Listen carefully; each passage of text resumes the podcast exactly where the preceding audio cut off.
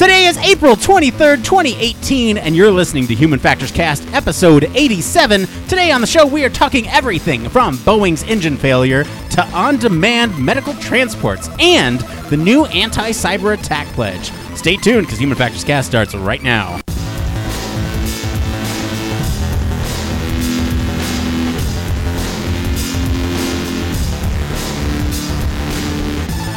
Welcome to Human Factors Cast, your weekly podcast for all things human factors, psychology, and design.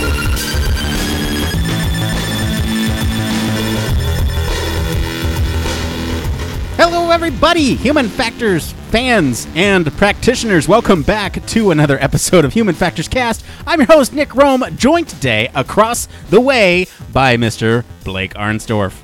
Oh, it's good to be across the way, Nick. How are you doing this week? Hey, I'm good. I'm good, Blake. Uh, you know, aside from the couple false starts uh, that we just had, you know, we're we're professionals behind the scenes here. We we try to put on a good quality podcast, and messing up the intro is is uh, definitely something that you know we try to we try to not do on the show. And good thing it happens right away because then we can just stop and start right over. I think it was four this time. What was it? Four?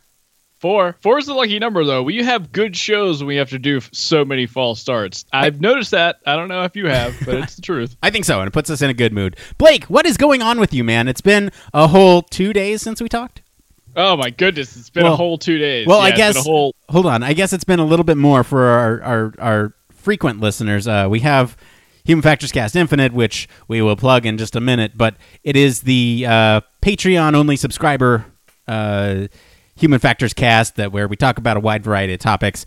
Uh, but yeah, we just we just met on Saturday to talk about that because we knew we were going to have a big, big bustling week full of a bunch of different things going on with uh, CHI happening in Montreal. So so Blake, what's been going on with you? I sorry I cut you off there to talk about Infinite. No, it's going to be a big week, and I hope everybody's ready for it because I'm super stoked for all the stuff with Woodrow. But uh, so Nick, something I do every morning is I wake up at like 5:30 and I hit the gym by 5:45. That's just down the street, and I have to say there is something amazing to me about like the camaraderie of people and how you can push yourself a little bit harder when you're around when you're like around other people. So typically it's just me working out th- like 6 a.m. Uh, just trying to get get myself going in the morning. But the past couple of weeks, I've been working out with a few different people, and it was funny just watching today as we're all finishing off this workout, pushing a sled with like 160 pounds on it up and down the parking lot of this gym that we work out at, and it's it's a, just a weird psychology moment that I had that it was like if all these people weren't here cheering me on or like saying something saying like you could do it, I'm pretty sure that I would have fallen flat on my face like round one of pushing this giant sled across the parking lot. So I was wondering if you've ever had a similar situation like that where you were doing something that if you were by yourself, you know that you would have struggled probably twice as much to do, but since there were other people around and there's that kind of social aspect to it, you're able to overcome. Definitely, but probably not in the same kind of positive manner that you just talked about. I've definitely experienced that with eating food, um, where you know, like I bet you couldn't eat this, and to let our listeners know, I've had a health unhealthy relationship with food in the past, and um, thankfully have changed my lifestyle. But in the past, you know, someone would bet me that I wouldn't be able to eat you know a certain amount of things and it, it works in the opposite direction too you can definitely encourage uh, uh, not so great behaviors uh, da- self-harming behaviors uh, under the same influences and you know just be just be cautious how you use that type of uh, i don't know social pressure Yeah, I mean that's that's definitely true because something else that I do at this particular gym a couple times a week is jujitsu, and that's come up a few times. Is when your coaches try to push you because there's more people in the room, and I don't know, I'm a white belt, so I'll end up hurting myself more so than if I had just like you know kind of took it, taken it easy instead of trying to go 110 against the wall. Uh, so I definitely understand the negatives aspects, but I, I guess this is something I even as as a psychologist who like had classes experiencing kind of like social psychology and things like that or just those constructs i still forget how powerful all of that can be on outcomes of situations whether it like you said be positive or negative Yeah, it's it's I know. I always have those moments too where I'm out and about and I just have this random thing happen uh, where I know the psychological explanation behind it, but it's still fascinating to me and still makes me ponder why are things happening in a certain way. Yeah, it's it's intense. I don't know, but Nick, what's going on with you, man? Well, Blake, uh, I gotta say to our listeners first, we're on Dog Watch right now, right? We're on Dog Watch 2018. Yeah, Dog Watch 2018. We have some yappy pups coming in in a moment. Okay, so so just to let our listeners know, there may be some background noises happening uh, due to some circumstances uh, of where Blake is recording. I just want to let everybody in on the secret before it happens. Uh, that way, they're they're not surprised. But Blake, I have been working on this pet project of mine. Uh, I mentioned this on our Human Factors Cast Infinite uh, earlier this week, but this is a pet project of mine that I've kind of wanted to do for a while. Uh, thanks to our Patreon subscribers, we are actually now uh, getting the opportunity to kind of play around with some of these different formats, right, for the show, and we we launch those exclusively to our Patreon only subscribers. And so what, what I've been working on is sort of this um, this podcast directory, if you will, right. There are a lot of podcasts that kind of talk about uh, human factors in bits and chunks, right? They'll tell a story about something that happened like Three Mile Island or something. And that one's kind of a more specialized case where it's all about human factors. But like you know, let's say there's something that happened about uh, I don't know this Boeing story that will happen that we'll talk about this week. There's a lot of different facets that go into that story, right? There's the engineering piece of why the engine failed, and again, we'll get into this later. But then there's the more human element about what did the pilot have to do, what did air traffic control have to do, and a bunch of podcasts kind of talk about these uh, and and the human factors pieces piecemeal. It's not all in one place. So what I've been doing is I've been going through and kind of collecting all the kind of one-off topics, if you will, and collecting them into one place in a podcast directory that says like here's the podcast name, here's the episode, here's how it rel- relates to human factors, here's some tags. What I'm going to do is for our Patreon only subscribers is I'm going to go through and uh, potentially Blake, you and I will uh, create some of these very focused, very tailored human factors episodes that will kind of talk about these events or you know like we did in the early days of human factors cast an episode all on controls and give examples from other podcasts and just have that kind of synthesis where you get very focused very uh, interesting information that only pertains to the human uh, and and really is human factors focused uh, rather than this sort of you know, tugging at your ethos and pathos with all these uh, emotional stories and, and all that stuff. No, it's just the facts. It's what happened from the human factors perspective and a couple different takes on it. So I'm really excited about this passion project. I literally told Blake a couple days ago that I, I, I was uh, kept awake at night because I, I couldn't stop thinking about this project and how much I wanted to work on it. Which is always a good thing, right? If someone's keeping you awake that much at night to do it. But I'm stoked to hop on and try and help out with this because I love the idea of really breaking stuff down from like a legitimate high level human factors element. And I think it will get in some different insights potentially to what maybe you would see in a documentary or contrasting to maybe what, what comes out or what's highlighted in some of these podcasts.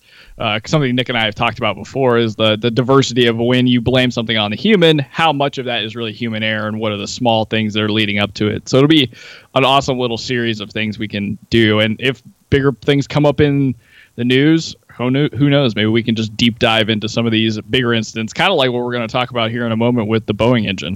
Yeah. So, so my last sort of uh, cry for help, I guess, on this, it is a passion project, right? So, so uh, obviously I'm only one person and I can only listen to so many podcasts. Uh, but we have a great community of Slack uh, of folks in our Slack.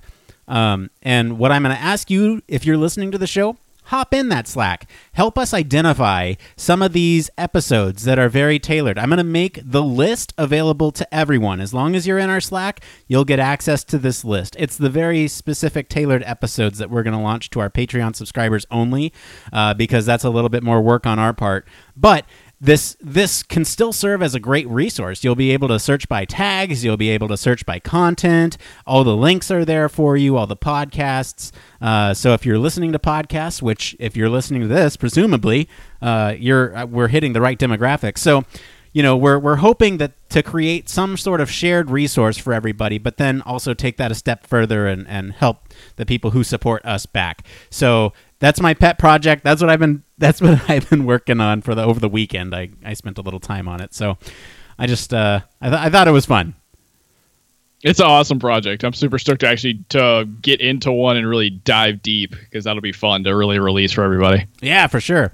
All right, so let's get into some of these events. Uh, we got CHI this week. Our field correspondent Woodrow is off in the field in Montreal, Canada, uh, getting interviews and uh, creating exciting reports from out there in the field. So we have that to look forward later this week. Just to let you all know, this could be a shorter episode. We only got a couple news stories today because we knew we were going to kind of double down on the CHI coverage, if you will. Uh, we also got a couple other events here. We got UXPA in Boston. Thursday, May 10th, we got AHFE International. That's in Orlando, Florida, 21 through 25 of July. We got HFES in Philly, October 1 through 5, and HFES Australia coming to Perth in Australia. That's November 26 through 28. We'd like to give a community events shout out. So that way, if you are near any of these places or, or uh, have the resources to go to there, we have uh, people that are going to these things, and you may be able to meet up with them and, and, uh, and potentially, you know, have a great conversation about human factors. Most definitely, yeah. And if you happen to be going, hop in Slack and shout out that you are going to one of these because that way you can have people to meet up with, or we'd love to hear your experience about it. So let us know. Yeah, absolutely. All right, so Blake, why don't we go ahead and get into human factors news? Now, this is the part of the show where we talk about everything related to the field of human factors. This could be anything, you name it. As long as it relates to the field of human factors, it's fair game. Blake, what do we got up first this week? it could be anything. All right. So Ford is actually launching an on demand traffic transport service for non emergency medical needs. So the idea is to better help patients get to their doctor's appointments on time and without so much of a hassle. Uh, the the transport service is called GoRide. It's the fleet of about 15 transit vans to accommodate people with various needs. The GoRide fleet can accommodate people with wheelchairs thanks to flexible seats that flip up and actually lift the wheelchair. So, as a quote from Ford themselves, there's no excuse for the fact that so many people have trouble simply just making it to their medical appointments. And using human centered design, they've created a high touch, patient focused service that truly understands and is tailored to patients and their needs. Ford's service is focused on multiple social determinants of health and delivers the quality of care and on time certainty that medical facilities need in order to increase throughput and reduce wait times. Now, Nick, this is a really interesting article, not just because Ford has thrown together a service to kind of help out with a lot of these, you know, people with specific needs in order to get to their medical medical appointments, but also it's a precursor for what's going to, I guess, take over in the rideshare world in general. Is that it looked like, based on the article, that Lyft and Uber and other services like that are trying to get into this game too, and Ford looks like to be the first one out of the chute to do it. Yeah. Uh, what's interesting to me is that there are these class action lawsuits being filed against these other ride sharing apps um, that don't provide this ability to be accessible to those uh, who are, you know, have have mobility disabilities. Like this is this is it's it makes perfect sense when you look at it, right? And I guess it's like that. You know, if you're born without having, uh, if you're if you're born advantaged, then you don't realize what you're not getting, right? Or, or what you're get you don't realize what you're getting. You get what I mean, right? if you're born yeah. advantage, then then you're you're missing out on what these people uh, you're taking for granted what these people are missing out on. And uh, this is this is a wonderful idea. I think it's always important to remind ourselves that when we are designing, we are designing not only for uh, well, I guess it depends on your target user, right? But um, you're not just designing for the the target population, you are also designing for accessibility so that way everyone can use your product. Uh, like I said, depending on your product, you could be designing for a very specialized group of users, but you know, for a lot of products out there, you want to have a wide reach, and what better way to do that than designing for everyone?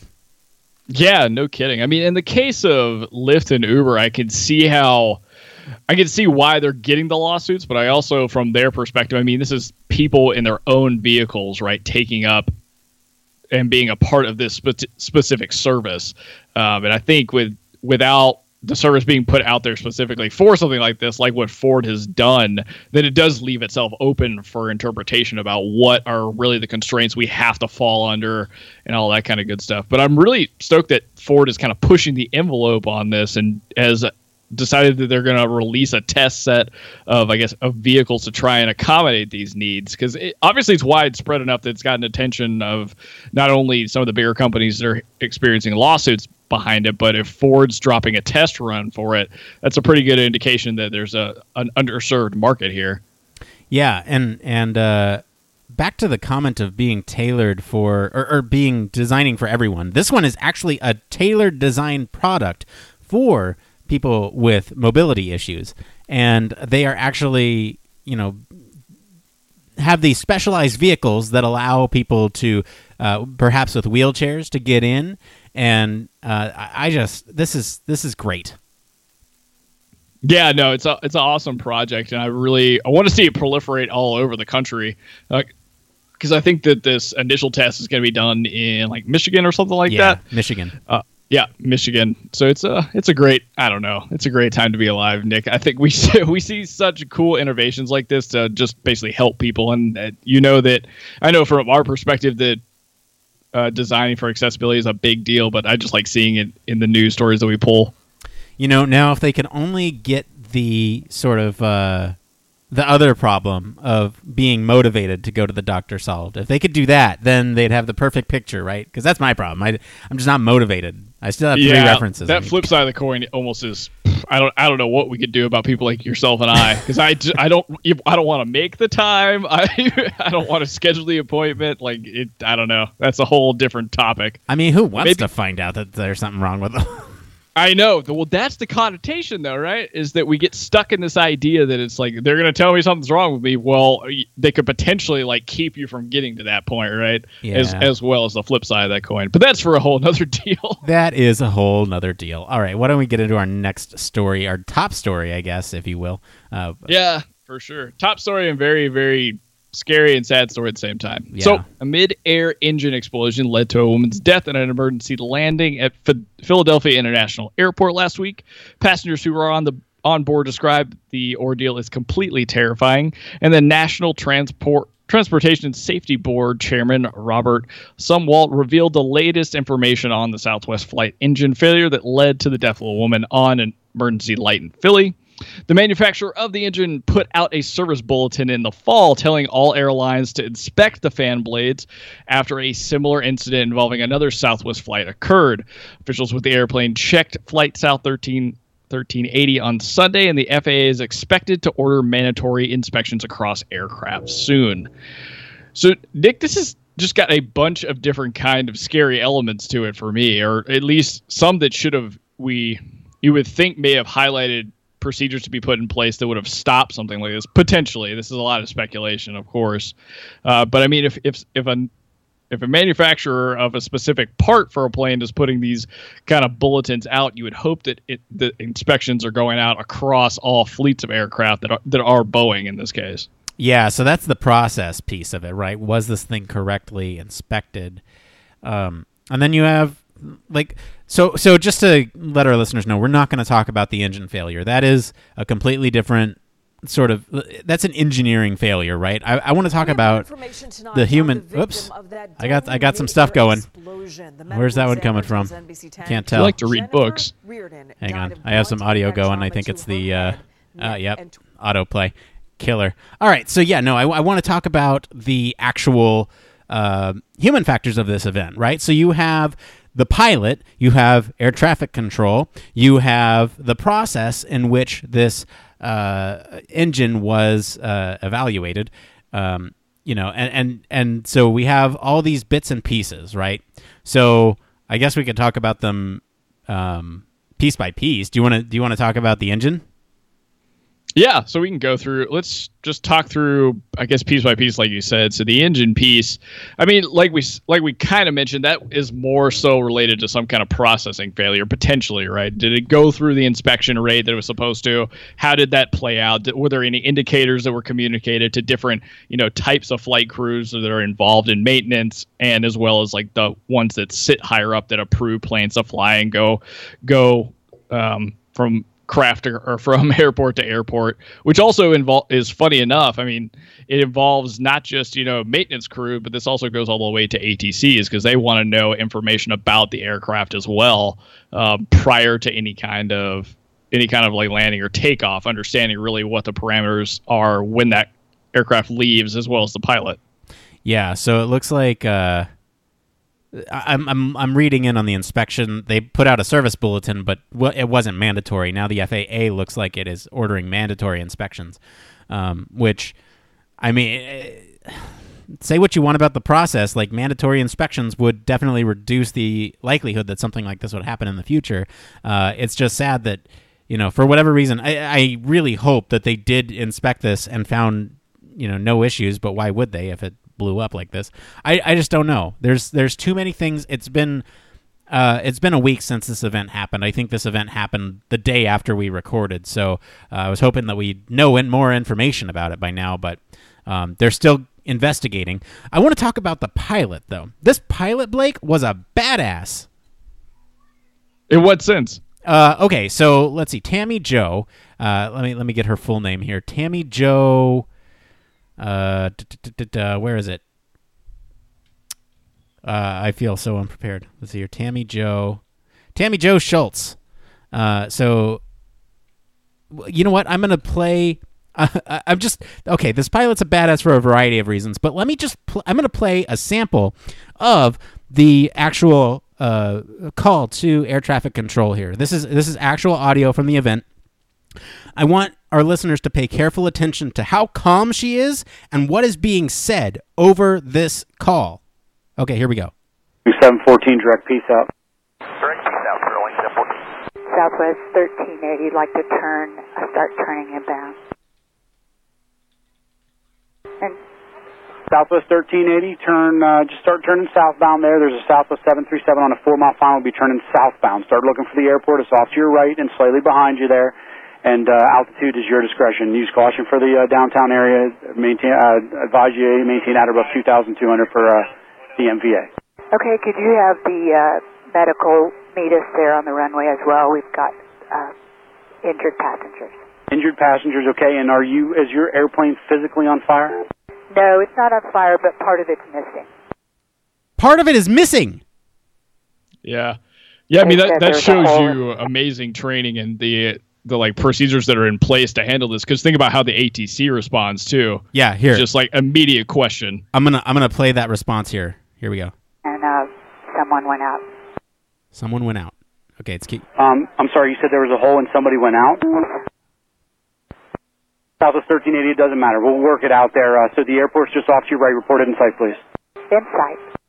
Okay, so that's just a small sample. Uh, I posted the full video of that uh, uh, horrifying to listen to sort of um, audio clip in our Slack. So if you're interested in the full conversation, uh, you can hear it there. But it is a a it is crazy that that these pilots are able to remain calm when half of their plane are in the sky. You know, like it reminds me of that. Uh, I'm gonna be real nerdy here. That reminds me of that line in Episode Three of Star Wars where. Uh, uh, oh shoot, I'm gonna get reamed if I get this wrong. I think it's uh, Anakin says, "At least we're flying half a ship" or something like that. but, yeah, and it's it's kind of interesting too, Nick. I mean, if you think about it, she's she's already like asking for approach, you know, like approach procedures and stuff like that, and that's not even the first thing that comes up. It's asking for specifics that you would normally ask for, like turns or anything like that, and there's no indication until a couple of like calls in that they need medical assistance which which like flip on the flip side of that means that okay obviously the these pilots are well trained and so are the crew of the aircraft that have this thing under control.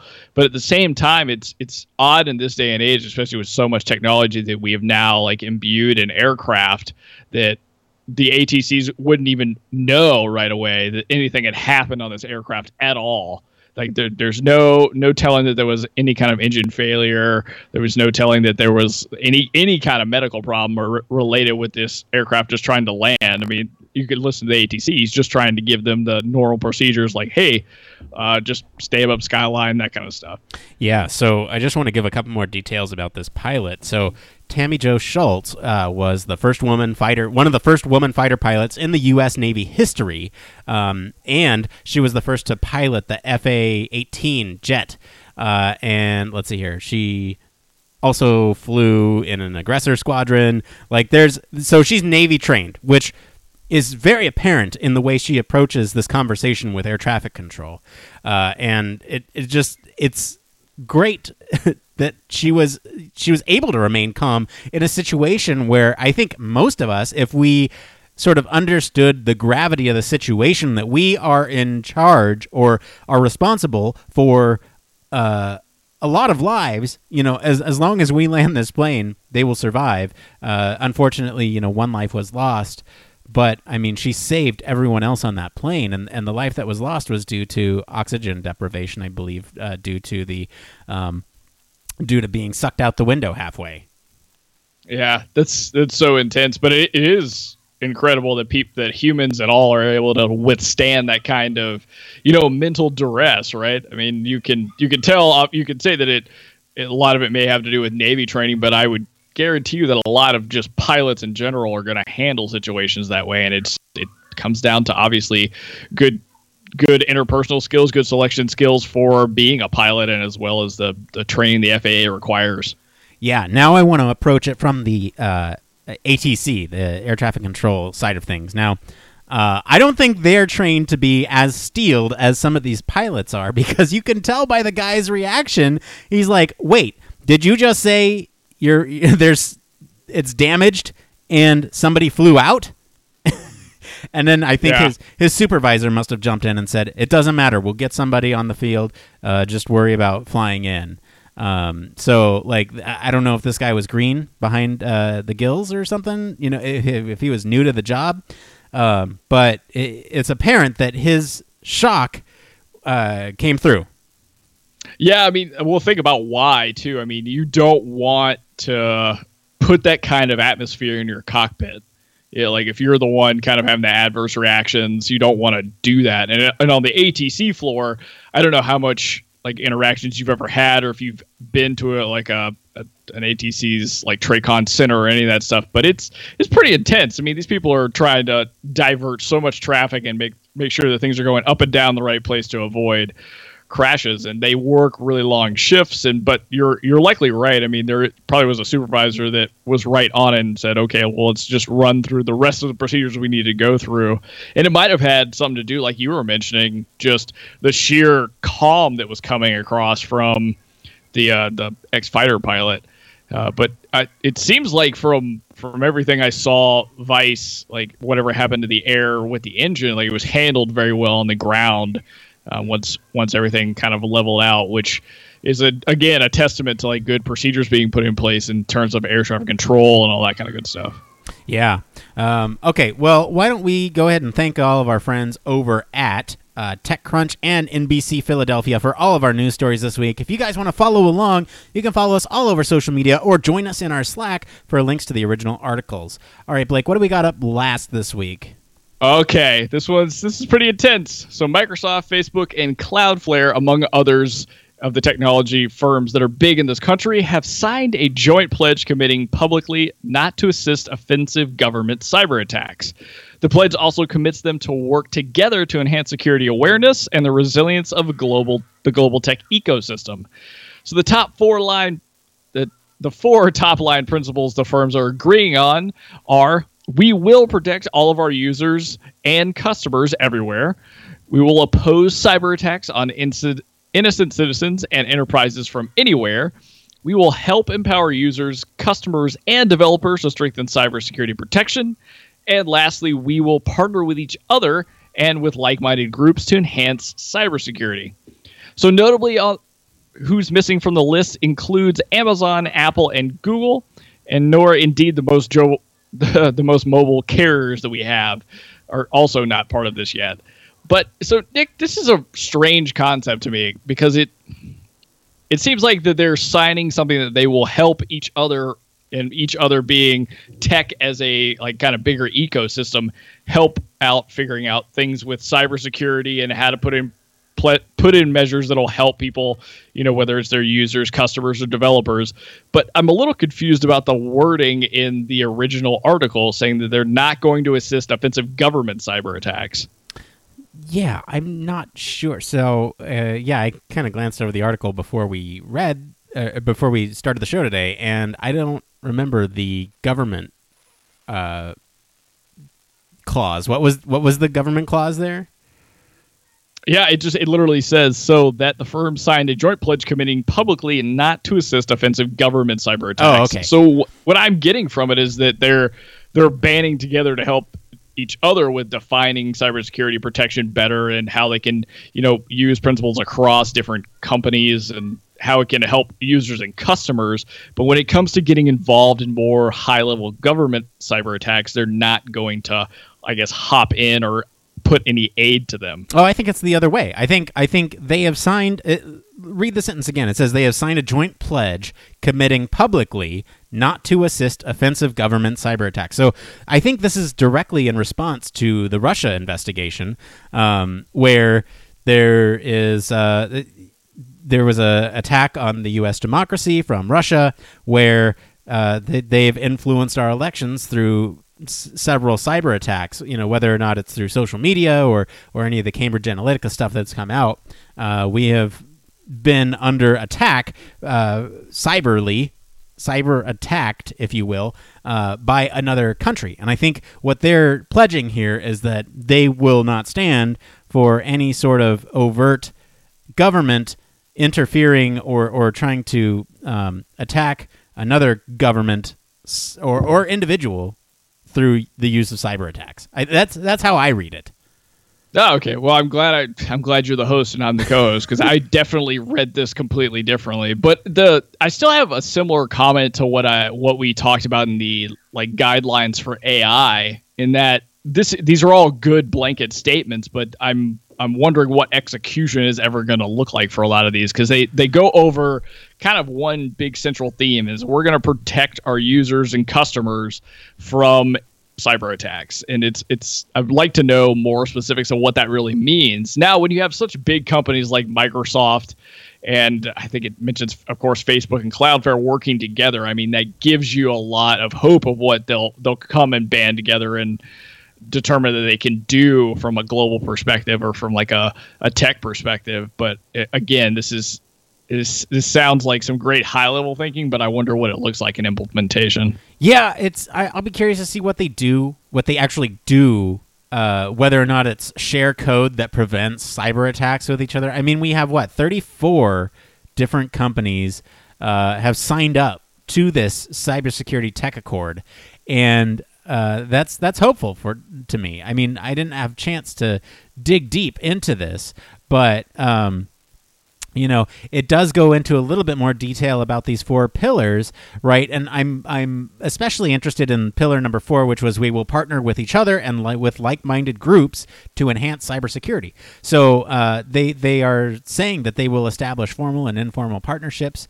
Uh, you know, with with industry, civil society, and security researchers across proprietary and open source technologies to improve technical collaboration, coordinated vulnerability disclosure, and threat sharing. Uh, so it sounds like, at least in some regard, there will be sharing of, of information, uh, which is good, right? Because that's what you want. And now, whether or not that includes code sharing to protect from cyber attacks, I'm not sure. It would make sense for that to be the case, but with any sort of code that is released publicly or uh, you know at least to another company that it it slowly closes the gap of what can be prevented right? So if that code is shared with somebody else then um, they just need to figure out that code for for one of them and then they access all of them. So i don't know if they're all going to take their own unique approaches but share lessons learned and and have sort of summits about this stuff or or what? That's a little unclear. Um, but it is it is uh, exciting to to see that they are all kind of banding together. Now I I, I can't speak as to why uh, Apple and Google did not join this um, but you know hopefully hopefully there's a there's a future where they do join this Yeah, I wonder why as well, and hopefully maybe we'll see over the next like couple of days or maybe in a week or two why that is, or if this grows in number, if we'll get another story about it with some more specifics. But I, I mean, I think, I think the real utility of this for most people, and I think for engineers like ourselves or anybody interested in kind of data science too, is trying to develop what what real measures can you put together that are going to protect protect data more from being distributed, and then how can you you know, because a lot of the benefit here would be able would being would be being able to collaborate between these giant companies. But like Nick said, if you're if you create open source tools, you're kind of running the risk of vulnerability. So how do we develop just best practices around data to make it more locked down or to even change how we share open source tools to for this specific kind of like cy- cybersecurity um, community. So I'll be interested to see how it all puts together, and then what what in the end of the day they do in terms of like putting together you know like a cybersecurity council that helps to try and regulate all of this stuff that's going on. Yeah. Uh, sorry, just to follow up on your your question about the government uh, clause earlier. They have a uh, a no offense uh, or no offense uh, clause that says these companies will not help governments launch cyber attacks against innocent citizens and enterprises, and will protect against tampering or exploit exploitation of their products and services through every stage of technology development, design, and distribution. So uh, hopefully that clears it up a little bit better. Definitely, yeah, much more clear. What I can't find, so I'm on, I'm actually, I'm on the organization website here. It's it's cybertechaccord.org, and what I can't find is what companies exactly have signed up for this, uh, and that is, oh wait, here we go. I found them. Found them.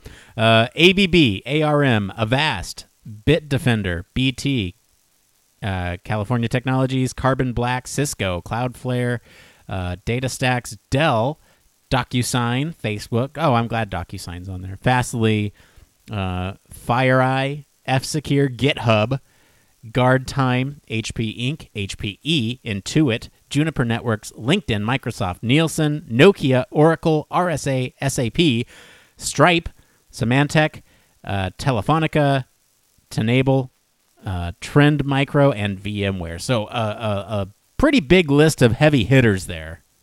Yeah, a lot of really intensive technology companies that probably are very aware of what's going on in the space and how to make changes. I mean, Oracle alone, in competition with Microsoft, should have some serious impact. But then you've got companies that are obviously very invested in security, like Symantec and even Cloudflare and some of F like F Secure. And I'm glad to see GitHub in there as well because Oh, yeah. I mean that leveraging the open source community as it already exists to kind of tackle these really intensive problems with how do you how do we make the the, I guess all these cyber products that we have a lot safer for people to use, and how do we make sure that their data is not being exploited or their information is not being used in a way that you know benefits nefarious means, whether it has to do with the government or somebody just stealing your credit card information. Yeah. All right. Well, uh, I think that's it for the news this week. Blake, I think we're going to go ahead and skip. It came from Reddit this week only because we got so much coverage coming out of CHI. So that's going to be it for today, everyone. If you guys have suggestions for news stories that you think we may have missed, it's totally possible. It's okay. You can send them our way. Uh, follow us all over social media. We're on Human Factors Cast, LinkedIn, Facebook, or Twitter at H Factors Podcast. Be sure to check out our SoundCloud and leave us a comment over there, what you think about the episode, or send us an email at humanfactorscast at gmail.com. If you want to do things the old fashioned way, you can leave us a voicemail at 901 646 1432. That's 901 646 1HFC, just like Human Factors Cast. You can also support us on our Patreon at patreon.com slash humanfactorscast. We just did a big revamp, and like I said, we're having some exclusive content coming their way. So uh, if you can, if it's within your power, go check it out and try to support us because we're we're trying to do our best here. if you can't do that, that's okay. I understand. Just be sure to like, subscribe, review us on Apple Podcasts, Google Play Store, or whatever for your favorite podcast directory is. That always helps us out too. And of course, you can always reach us at our home on the web, humanfactorscast.com. Mr. Blake Arnsdorff, thank you for hanging out with me today. We can find you tomorrow, but in the meantime, where can our listeners go and find you if they want to talk about Boeing engine failures? Oh, you guys can find me across social media at Don't Panic UX. All right. As for me, I've been your host, Nick Roome. You can find me on LinkedIn or Twitter at Nick underscore Roome. Thanks again, guys, for tuning into Human Factors Cast. Until tomorrow, it depends. Depends.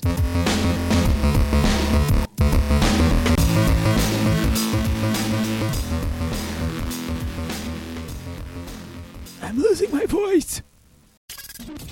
Spacecraft, railway locomotives, nuclear submarines, healthcare, jet aircraft, these are all examples of highly technical systems and organisations, and all have one particular thing in common They all involve humans. Humans who want to do amazing things and are using technology to achieve them. They all have something else in common. They have amazing people ensuring that the users who are involved can do what they need to do, are safe when they do so, and have the optimum user experience. These people are human factors practitioners, and on 1202, the Human Factors podcast, they talk to me, Barry Kirby, about what they do, sharing their career paths, highlighting their ideas and best practices, and fundamentally raising awareness of our discipline. Find us on 1202podcast.com, on social media, and on your favourite podcast directory, because it's more than just common sense.